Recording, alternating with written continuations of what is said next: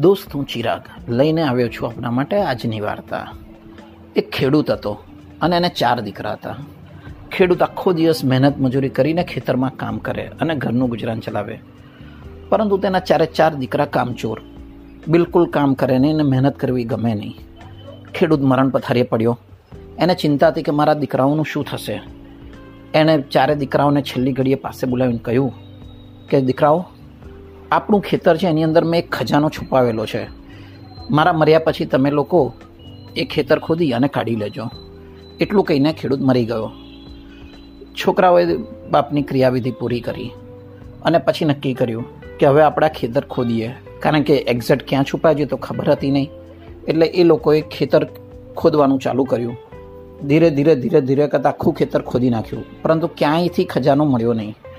એ લોકો માથે હાથ દઈને બેઠા કે હવે શું કરીએ? ચોમાસાની સિઝન આવી હતી પાક ઊભો કરવાની સિઝન હતી.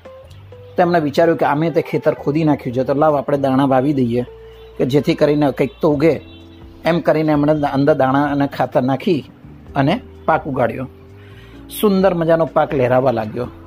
અને એ પાકને વેચી અને તેમણે લાખો રૂપિયા કમાયા. ત્યારે એ લોકોને અહેસાસ થયો કે પિતાજી જે ખજાનાની વાત કરતા હતા એ શું હતું? ખરેખર મહેનત કરી અને જે પૈસા મળ્યા, એનો આનંદ પણ અલગ હતો. દોસ્તો, આપને શું લાગે છે? શું પૈસા એમને મળે છે? ખરેખર તો એના માટે અથાગ પરિશ્રમ અને મહેનતની જરૂર પડે છે. સમજદારીપૂર્વક કામ કરવાની જરૂર પડે છે. સો, આજનું મંત્ર. શરીરમાંથી આળસ છોડી અને કામે લાગો.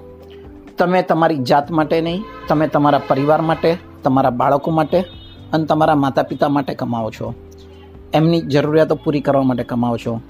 So get ready and do work for your family and for yourself also thank you